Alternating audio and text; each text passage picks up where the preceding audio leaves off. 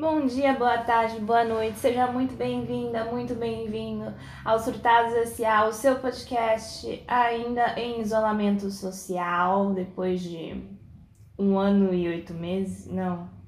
Ah, não sei mais, gente, já perdi a conta de quanto tempo, parece que faz dez anos. É, tava com saudade de fazer essa introdução. Bom, gente, como é que vocês estão? Hoje eu queria falar um pouco, bater um papo sobre aquela coisa que a gente uh, se depara todos os dias e que a gente vive e nem sempre a gente percebe que está acontecendo, mas sempre está lá acontecendo, é, que vai soar muito clichê, porque é ele, o capitalismo tá passada?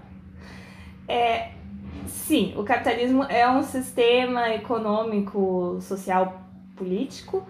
Um, basicamente, eu não sei porque eu tô tentando explicar o capitalismo para vocês, mas acho que todo mundo sabe, né? Mercado, é, oferta e demanda, livre mercado, capitalismo neoliberal, é, todas essas buzzwords que eu não vou me dar o trabalho. É sábado de manhã, 9 horas da manhã, eu não vou explicar todo o rolê do capitalismo.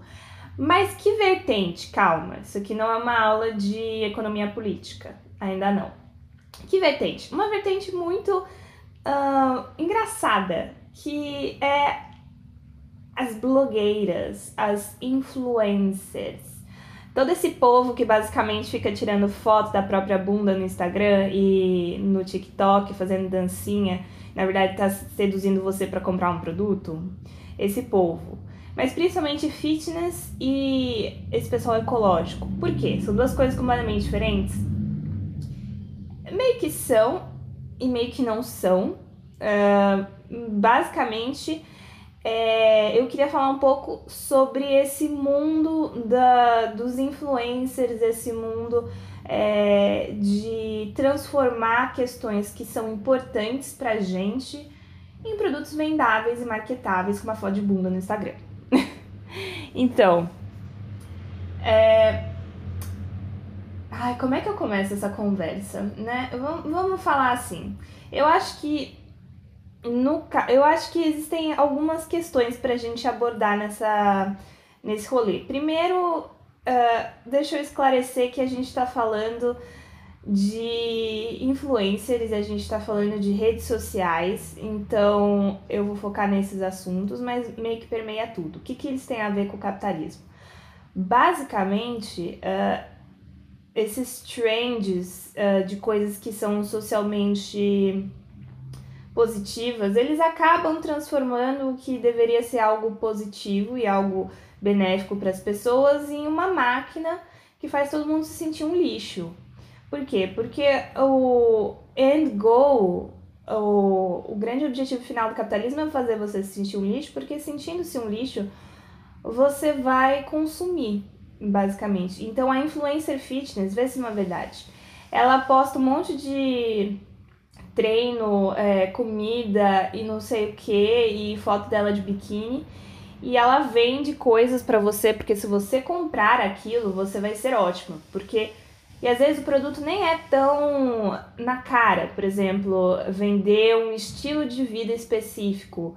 O jejum intermitente, que foi uma moda um tempo atrás é, tomar vitaminas, é, ter uma vida, entre aspas, é, saudável, é, tudo isso. No lado do, do ambientalismo, tem um, tem um rolê que me deixa assim abismada, que são canais no YouTube de geralmente são japonesas ou coreanas que nunca mostram a cara, mas que fazem vídeos estéticos de vida sem lixo, tipo zero waste. É, nossa, cara. É uns vídeos assim calmos, uma música calma, com não sei o que calmo. E aí aparece ela cortando um repolho e cozinhando, com todas aquelas coisas fofas e tudo em tons terrosos. Você entra nessa pira, você não consegue parar, porque você fica vendo aquele lifestyle, aquele, nossa, eu queria a casa dela é tão perfeita, e a vida é tão perfeita, as crianças são tão quietas. E assim, eu queria ter essa vida. E aí ela joga na tua cara assim, zero waste. Não, porque eu compro essa bucha vegetal e eu tenho esse kit. Eu não uso mais esponja para lavar a louça. Quem usa esponja para lavar a louça? Eu uso. É, eu uso essa escova vegetal de bambu e essa não sei o que e pá. E aí no final você fica se achando um lixo, você fica achando, não, realmente eu preciso de um papel com cera de abelha para embrulhar as minhas coisas na geladeira, porque potes de plástico são horríveis. Talvez nem seja a intenção delas fazerem isso, é, você pensar sobre isso, mas acaba, acaba virando, acaba sendo é, uma. acaba sendo um produto daquilo que, que eles estão vendendo. Ah, eu quero ser feliz e para isso eu preciso ser ecológico e para isso eu preciso comprar um monte de produto que no Brasil é importado e caro, então eu vou comprar produtos caros e importados. Que é uma coisa que que eu acho que é mais ou menos isso. Shampoo sólido. Eu sei que eu já falei sobre shampoo sólido. É, inclusive eu tô para fazer um review de shampoos sólidos que eu testei ao longo desses vários meses e as minhas opiniões sobre shampoo sólido e condicionador sólido e tenho várias opiniões sobre isso. Mas basicamente, é, o shampoo sólido e condicionador sólido foram uma coisa que, tipo, varreu a internet. Pelo menos para mim é um negócio assim que aparece a cada 3 segundos aquela famosa marca, que eu não vou falar aqui. E é caro, cara. É muito caro. Então, assim, é, você quer ser ecológico e você quer ser trend e você quer fazer as coisas. Mas aí você vai comprar uma máscara para seu cabelo, hipoteticamente, ela custa 45 reais.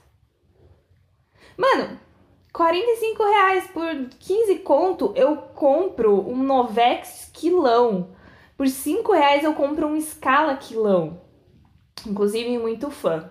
Eu posso fazer um podcast só sobre cabelo, meu Deus. É, não é acessível. E eles vendem esse lifestyle de coisas que no final não são acessíveis. E eu nem acho que seja a intenção, para alguns é mesmo a intenção de uma ostentação pela por esse lifestyle, assim como o minimalismo. Mas eu acho que muitas vezes é pela própria massificação do conteúdo, né? Um, uma massificação daquilo que para sua mensagem chegar a muita gente, ela tem que ser muito simplificada e não dá tempo num TikTok de 15 segundos de você explicar todas as nuances daquela produção, daquela coisa. E por mais que a pessoa repita um disclaimer, a imagem vai continuar sendo subproduto de que eu tenho que consumir isso. Você está promovendo um consumo, você está promovendo um consumo de lifestyle, que às vezes não é um consumo material, mas é um consumo imaterial, e você está promovendo produtos que não são acessíveis para a maior parte da população, assim. É, no caso da saúde é um pouco mais complicado, porque Ai, cara, eu acho que assim, eu não sei se eu já falei aqui, mas a Gwyneth Paltrow, cara, ela é, ela é muito errada. não sei se você já ouviu falar em Gwyneth Paltrow, provavelmente sim, né? Porque, pelo amor de Deus, a atriz que ganhou o Oscar e... Eu ia falar Jesus apaixonado, meu Deus. Romeu apaixonado, né? O nome do filme. Ela fez aquele filme... Ela fez vários filmes. Calma. Ela fez aquele filme do Jack Black que ela ele vê a mulher magra quando ela é gorda, que também é um filme erradíssimo. O amor não tem peso. Eu não sei. Ai, meu Deus. É, ela fez a Pepper do Homem de Ferro. Ela fez. Nossa, não sei. The Politician, acho que ela fez. Emma, a primeira versão de 1996, enfim. Ela fez várias comédias românticas, um filme meio nada a ver.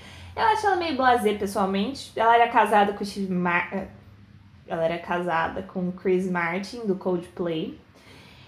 É...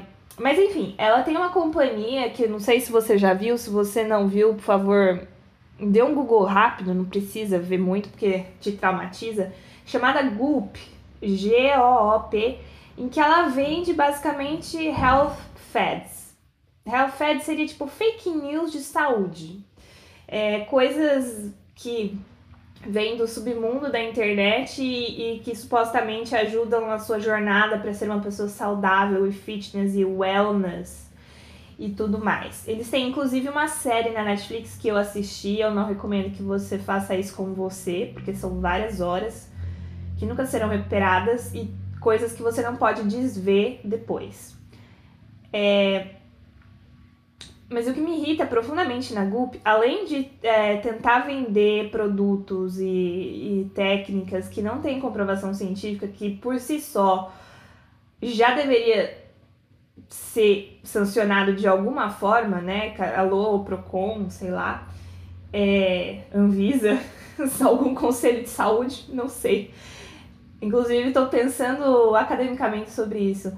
É, difundir informações falsas, ela tam, eles também fazem um negócio que é muito comum, que é pegar elementos de uma cultura tradicional e pasteurizar e jogar numa imagem superficializada. Por exemplo, a Ayurveda, que é da é uma prática, é um estilo, enfim, é uma filosofia de vida.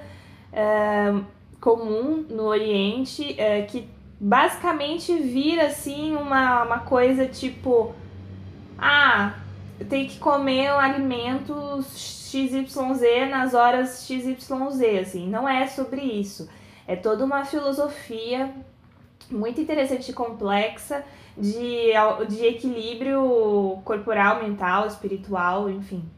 Mas isso, isso se perde, isso vira basicamente, é, ai, porque os monges jejuam, então nós vamos jejuar. Por que você está jejuando? O jejum é um exemplo muito clássico, né? Ele tem um significado uh, muito intrínseco com práticas espirituais e religiosas. Jejum dos monges, o jejum do Ramadã, Ramadã, Ramadã, Ramadã. O jejum um, sei lá, da quaresma. É, muitas religiões, muitas práticas uh, de filosofia de vida usam do jejum como uma forma uh, de se conectar e de trazer um pouco mais de reflexão e espiritualidade, às vezes meditação. E no mundo influencer fitness, o jejum intermitente virou uma forma de perder peso rápido, né? Virou uma prática minimamente voltada para tipo, se eu não comer durante 16 horas, a minha produtividade vai ser muito maior, porque eu vou estar muito ligadaça e não vou precisar de café, e eu vou tonificar e ficar sarada.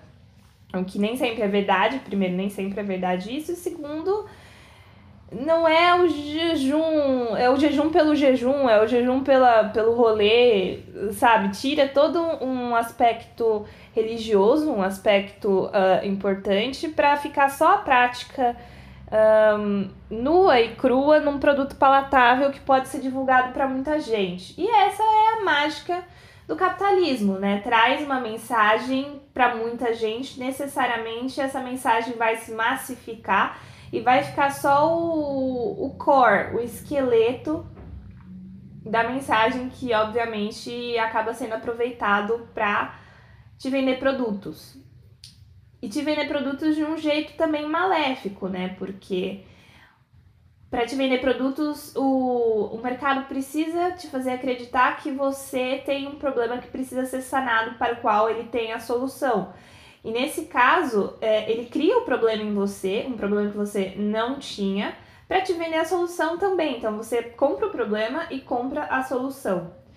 Um caso muito sintomático disso foi no início do século XX com a marca Listerine. Não sei se você já ouviu falar, provavelmente sim. É aquele bochecho bocal com cor neon que não parece vindo de Deus. Porque não veio mesmo, tá? A gente foi criado por alguma indústria americana no início do século XX. Mas enfim, eles espalharam uma pseudo-doença chamada halitose, que é o famoso bafo, e fizeram as pessoas, os americanos principalmente, acreditarem que, tipo, a halitose era um negócio problemático e estragava a sua vida. e você precisava se livrar disso a todo custo e é, impactava negativamente, as pessoas entravam em depressão porque tinha halitose. E, tipo assim, a litose não é um, um, uma doença, gente. É, o bafo, o hálito cetônico, ele pode ser um sinal de alguma coisa no seu corpo. Mas não necessariamente ele é uma condição que tem que ser combatida. O hálito cetônico, ele acontece quando a gente fica muito tempo sem comer. Então, logo que você acorda, por exemplo, você tem um hálito cetônico, mas a partir do momento que você come alguma coisa e que você é, escova os dentes, ou escova os dentes também, acabou o seu problema. É, também acontece com pessoas que estão. que fazem a dieta keto, sabe? é, essas pessoas elas entram em estado de queima cetônica, né? Porque não tem carboidrato, então elas começam a consumir a gordura, né? Faz parte da lógica da dieta keto, de pessoas que só comem gordura e proteína, não comem carboidrato. E aí esse processo de, de queima cetônica, né? De consumir a gordura, ele gera bafo, tá? Então pensa nisso antes de você entrar numa dieta. Enfim, é, a não ser que você tenha uma condição específica que o hálito ruim ele seja um, um sintoma do problema, terem mau hálito não é per se uma um problema que você tem que se preocupar especificamente. As pessoas, eles criaram essa, essa coisa da litose, funcionou muito bem, né? Todo mundo hoje uh, o mundo inteiro deve usar Listerine. E Listerine virou essa coisa para você combater um problema que medicamente, é, cientificamente não existe. O que é bizarro. Então é por isso que muita gente fala que o capitalismo é um sistema que se alimenta da infelicidade das pessoas. Porque ninguém consome mais que uma pessoa infeliz. Para preencher o vazio existencial, você precisa consumir alguma coisa. E outra esfera que foi que me motivou a fazer esse podcast, principalmente, é a esfera do individualismo. Por quê? Porque faz parte da filosofia neoliberal o foco no indivíduo. O foco no indivíduo ele vem desde a Revolução Francesa, né? Um, uma retomada, basicamente, uh, do. Uma retomada errada do renascentismo, em que o foco do teocentrismo, né, o foco em Deus e na religião, passa a ser o foco no homem, o antropocentrismo. Eu acho que vocês estudaram isso no ensino médio, se não, volta no ensino médio que você está precisando. É, o foco no homem, nas capacidades do homem, naquilo que o homem pode realizar. É, isso vai ser recuperado a partir da Revolução Francesa, nos teóricos burgueses, teóricos conservadores, a partir da filosofia liberal que tem como foco o indivíduo. O indivíduo ele é uh, a unidade de sentido do capitalismo. O indivíduo que consome o homos econômicos, aquele que faz a escolha dentro de um mercado, ele é o que bota tudo para rodar. E é verdade, o indivíduo ele é muito importante porque eu acho isso, às vezes a gente esquece e é importante lembrar instituições não fazem coisas. O Estado não é um ente fantasmagórico que vai lá e que vai lá e faz alguma coisa ou não faz alguma coisa. É, o Estado não bate nas pessoas. O Estado são pessoas. Cada instituição é uma pessoa. A mão invisível do mercado não vai te enrabar do nada. Cuidado com a mão invisível do mercado. Não, são conjuntos de pessoas. Pessoas organizadas é a coisa mais fantástica e mais perigosa que existe.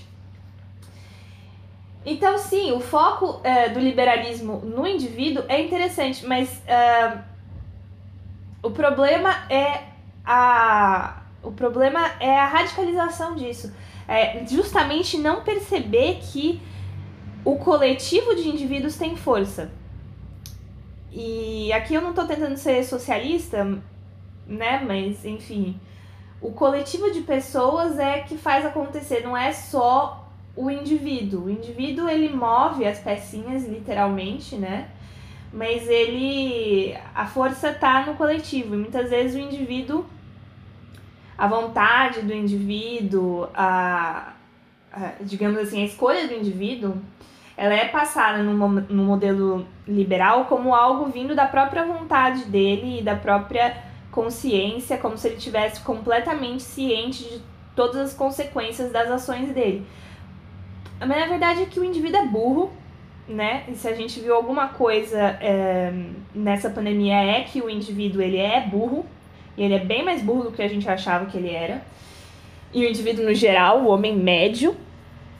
E o indivíduo não tem escolha, porque a instituição, o grupo de indivíduos a força do grupo de indivíduos molda as escolhas que o indivíduo pode fazer, molda as escolhas que a gente está disposto a ter. E o liberalismo simplesmente passa por cima dessa questão de, de grupos, dessa questão de, de escolhas coletivas. Né? A narrativa é sempre no campo individual. E isso aparece muito uh, nas, nas influencers de saúde, nas influências de lifestyle e tudo mais. Isso aparece assim, escolhas individuais. Querendo ou não, faz parte do grande discurso de que o indivíduo tem poder e que o indivíduo é responsável. Só que o indivíduo não é responsável. Agora que eu percebi que deve estar vazando o som da minha lavadora de roupas. Mal, gente, mas enfim, a vida acontece. É... O indivíduo, ele é sim uma parte importante, mas ele não é tudo. Uma andorinha não faz verão, já diria aquele ditado que eu não sei de onde veio. E é muito cruel a sociedade propagar de uma maneira genérica que a responsabilidade. Um, a responsabilidade de tudo é sua. E nesse sentido, eu quero dizer especificamente o lifestyle de influencer de saúde e influencer de de ambientalismo, ele é nocivo para as pessoas porque ele responsabiliza a pessoa pela falha dela. Então, assim, você não é sarada porque você não quer, porque você falhou, porque você é incompetente, porque se você é porque eu sou sarada desse jeito, então você é só você se esforçar que você consegue. Cara, não é só você se esforçar que você consegue. Obviamente. É, no caso do meio ambiente é pior ainda, porque ele prega uma ideia de que a gente vai ter que salvar o mundo com base em canudo de plástico. Lembra desse rolê do canudo de plástico? Sacolinha de supermercado? Tipo assim, você é uma pessoa ruim porque você usa canudo de plástico, porque você usa é, sacolinha de supermercado. Porque se todo mundo usar uma escova de bambu para escovar os dentes, o aquecimento global e a crise global estaria finalizado, gente. É só assim, é só uma questão de todo mundo individualmente é, fazer as coisas certas. Se todo mundo individualmente fizer isso, tá, tá beleza. E isso é cruel, e eu vejo muito esse discurso nos gringos. Nossa senhora, eu não sei se é porque americano é burro. Desculpa aí todos os americanos, acho que não tem americano que me ouve mas eu não sei se é porque americano é burro, eu não sei porque já tá muito entranhado no capitalismo, mas assim, ação individual, num caso como esse, não vai adiantar nada. Tipo, enquanto você tá salvando aí três canudos de plástico e parando de usar bucha e detergente em embalagem de plástico, a Amazon tá embrulhando a terra 500 vezes em papel bolha. Em plástico bolha, gente. Sabe plástico bolha? É, diz que anualmente ela produz um total de 500 vezes a, toda a superfície terrestre em plástico bolha para embalar as encomendas. Você já parou para pensar que quando você pede alguma coisa na Amazon ou no Mercado Livre, o que quer que seja, é, você está pagando o produto que já vem com o consumo, você está pagando o frete, então você está pagando o carro se deslocar, você está pagando o monte de caminhão que entra e sai de São Paulo todos os dias, você está pagando, sei lá, navio cargueiro, é, e você está pagando a embalagem. Então, assim, É muita coisa. Quem é responsável pelo clima, quem é responsável pelas emissões de carbono não são as pessoas. Inclusive, nesse nível, não são nem os países pobres, os países subdesenvolvidos, como a gente mesmo, o Brasil. Brasil é outro caso específico, desculpa, sei lá. Bangladesh. É, quem realmente é responsável são os grandes países uh, industrializados, os grandes países que têm uma indústria que passaram décadas e décadas jogando poluição no ar. Não é o indivíduo, se todo mundo der as mãos, que nem naquele filme Nós lá, que todo mundo parou um minuto no, na existência para todo mundo ficar de pé dando as mãos um do outro. Que aliás é uma ideia meio idiota. Mas se todo mundo der as mãos e ficar parado, não vai adiantar. Porque as grandes indústrias estão produzindo. Se a gente não fizer pressão em grandes indústrias, se a gente não fizer pressão em governo para eles pararem, se a gente não bater na, no, no Planalto Central e falar, então, eu quero que vocês parem de desmatar a Amazônia porque todo mundo vai morrer se continuar, embora o governo não tenha grande apelo, apego à, à vida das pessoas, mas enfim. Se a gente não fizer isso, não tem quantidade de, de canudo de aço inox que vai resolver. O, o impacto de um indivíduo é muito pequeno, assim como é, a falha de um indivíduo em ser saudável não é uma falha também individual, é uma falha de é uma falha de coletividade é muito fácil você ter um tanquinho. Não, cara, não é muito fácil você ter um tanquinho quando você existe no mundo. E você tem deveres, você tem trabalho, você tá ansioso, você tem uma loucura e você não tem comida. Você tem noção de que na América Latina 21 milhões de pessoas estão em situação de é, insegurança sanitária, insegurança alimentar grave? Insegurança alimentar grave significa basicamente que a pessoa não tem comida. Ela passa pelo menos um dia sem comer. E ela não faz isso porque ela tá fazendo jejum intermitente. Ela tá fazendo isso porque ela não tem comida. Então você jogar na frente, na cara da pessoa, que ela só não é igual a influencer, isso é o que passa, porque ela não quis ou porque ela não se esforçou, é cruel demais. Não dá para você ser saudável é, num ambiente que está doente. Não dá para você pensar em saúde enquanto indivíduo isolado. O que a pandemia ensinou pra gente é que saúde não é uma coisa de um indivíduo só. Saúde é justamente o coletivo. Por isso que me deixa puta a ideia dos países ricos investindo em vacina e concentrando vacina e fazendo eh, terceira dose e tudo mais, e deixando os países subdesenvolvidos e os países pobres da periferia do mundo para trás. Por quê? Porque adivinha só, tá todo mundo conectado, meu filho. Se a gente não sair todo mundo junto, a gente não vai conseguir sair da pandemia. Todo mundo tem que estar tá vacinado, são 7 bilhões de pessoas que têm que estar tá vacinadas, tá? Porque senão vai continuar tendo infecção em algum país e algum desgraçado vai pegar um avião e vai passar para outros lugares, porque é assim que funciona. A gente não consegue pensar saúde no nível individual, a gente tem que pensar no nível coletivo. É por isso que existe saúde pública, gente. Porque epidemia não escolhe um indivíduo, epidemia vai indo. Assim como problemas ambientais também. Não dá para separar, não, não, aqui é a faixa de, de poluição do Brasil, aqui é a faixa da Guiana, então toda a fumaça da queimada vai ficar parada no céu só no Brasil. Na Guiana, não. Tipo assim, Seria muito louco se isso acontecesse. Mas no caso, a poluição que você faz na Califórnia vai ser transportada para o Chile por meio das correntes marítimas e vai vir uma ilha de plástico para o Chile e engasgar as tartarugas e todo mundo tem dó da tartaruga no final. Mas ninguém pensa nisso antes. Então, é... nossa, eu dei todo um rolê, desculpa, me exaltei aqui nesse pensamento, mas eu acho que o individualismo nessas questões ele é particularmente nocivo. É, agora eu vou fazer uma citação aqui que é de Angela Davis e que bom, foi citada por Rita Von Hunt num episódio do Imagina Juntas e é assim que eu sei essa citação e eu guardei e escrevi para mim essa frase porque eu achei ótima.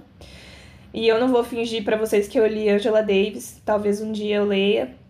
Eu não vou me comprometer ao vivo a ler, porque é mais uma coisa que eu vou fazer e eu vou falhar. Mas enfim, ela fala: saídas individuais para problemas coletivos é alienação. Então, basicamente, quando você acha que você está conseguindo dar um truque, e isso é muito assim, ah, eu consegui dar um truque aqui, consegui me virar, consegui, é, consegui ser, ser suavaço, é, você tá se enganando e você tá enganando. É, você tá se enganando. O mundo acho que não tá se enganando, né? Porque o mundo é uma entidade mística. Mas você tá se alienando do real problema, assim. Toda vez que você acha que fazendo é, práticas de mindfulness e é, essas pequenos, pequenos truques que a gente faz para lidar com a ansiedade do dia e para lidar com, com a vida, não que eles sejam ruins per se, mas você está se alienando de que é, o mundo tem problemas que causam esse tipo de problema. Você está tratando o sintoma, você não está tratando a causa, né? Toda vez que você acha que você deu um balão por cima do capitalismo e ah, eu sou muito espertalhão e eu consegui dar um balão no capitalismo, ele vem direto com um carrinho sobre você, sabe? É, você acha que você está sendo muito gostosão usando a sua escova de bambu, mas você está consumindo de uma empresa é, chinesa que usa trabalho escravo e que fez esse raio dessa escova de bambu e trouxe de navio e tipo. É, quando você quando você, já, quando você vem com milho, o capitalismo já veio com a polenta, meu bem. Mexendo assim a polenta falando, oh, hi, aqui essa polenta pra você comprar. É, eu gosto muito dessa ideia de, de alienação, porque a gente fica constantemente dando esses ajustes finos na nossa vida pra gente conseguir sobreviver. E eu acho que tem algum mérito. Não falo que as influências de fitness, wellness e tudo mais, elas estão erradas. Não acho que é errado a gente querer usar coisas ecológicas.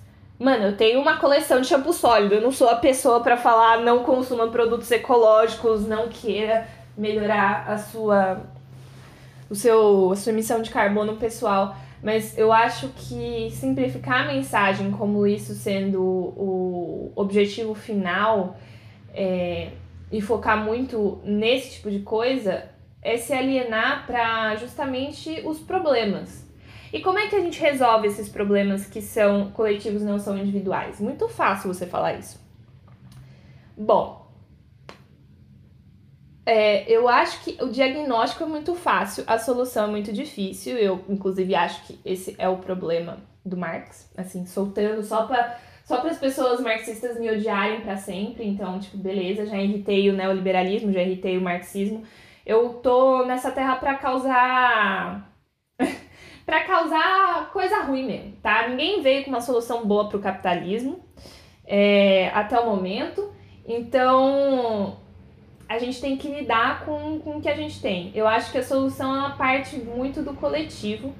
Isso é uma coisa que o eu vi num podcast, eu não nem lembro mais, do Boulos, eu acho que foi o Rafinha Bastos e o Boulos, que é uma dupla improvável, de que para você não entrar em completa depressão, você tem que você tem que entrar no coletivo. Você tem que agregar no coletivo. A solução, não sei qual é, acho que ninguém sabe, senão a gente já teria resolvido, mas ela passa por pensar no coletivo, por juntar pessoas, por fazer algo em grupo.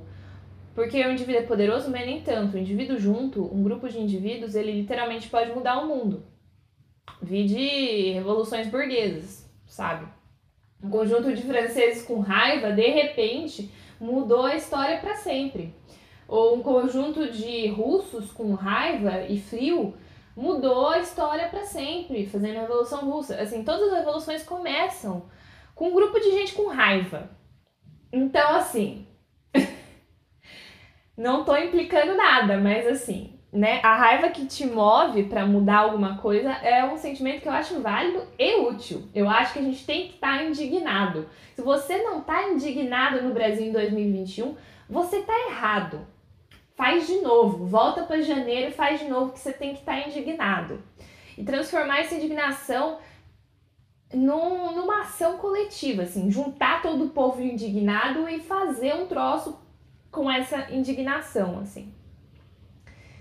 É... Sei lá, agora eu pensei num bando de povo indignado junto. Tem um objetivo também, né? Não basta estar tá indignado por estar indignado.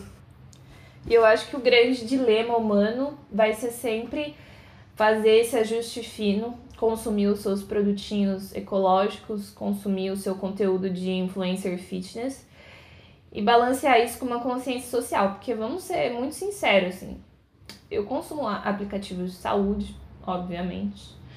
É, eu consumo conteúdo de influencer é, e isso não vai mudar, né? A, ser humano é estar em constante conflito consigo mesmo, ter ideias conflitantes, pelo menos eu acho e eu estou há alguns anos tentando convencer a minha terapeuta de que eu estou certa, de que ser humano é um conflito e tá tudo bem você estar em conflito com você mesmo.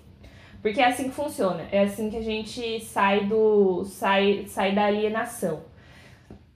É você aceitar o conflito, aceitar que, que é isso, sempre vai ser isso. Tipo, não tem uma pretensão da gente resolver esse embate, mas ver que existe o embate já é assim, top, 100%. Então eu acho que é isso. Não sei se a minha mensagem foi passada de uma forma coesa, porque, né, é sábado, 9 horas da manhã, e eu tô, tipo, deitada na minha cama. Eu fiz esse podcast deitada na minha cama com meu cobertor de oncinha. E. e quis bater um papo sobre capitalismo e individualismo. É... Aí eu vou passar para as diquinhas, gente.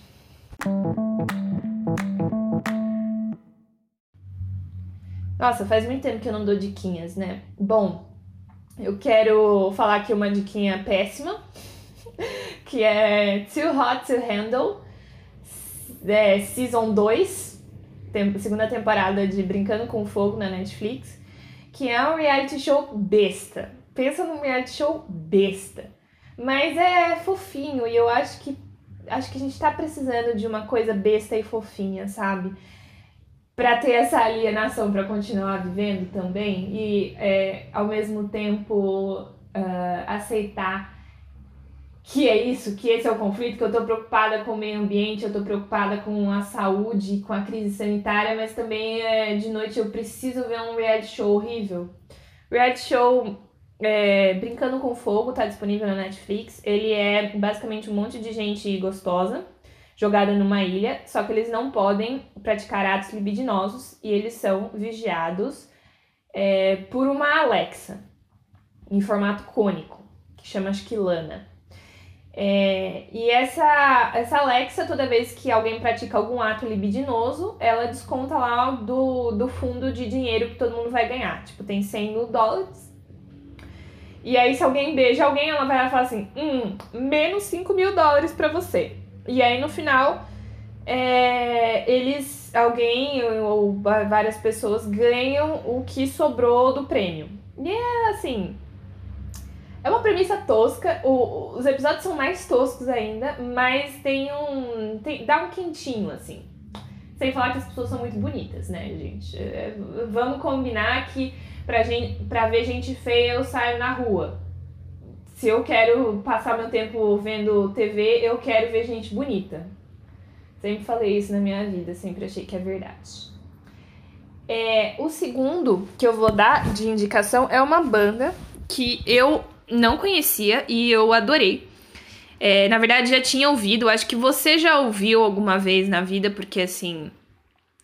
É, tá nos mais bombados, top 10 do Spotify, qualquer coisa desse gênero que é o Wallows. Wallows é W-A-L-L-O-W-S. Wallows é uma banda que foi formada, acho que em 2019, 2017, sei lá, recentemente, e de LA. E eles têm dois álbuns que são muito bons. O Remote Deluxe, que eu amei. Eles são assim.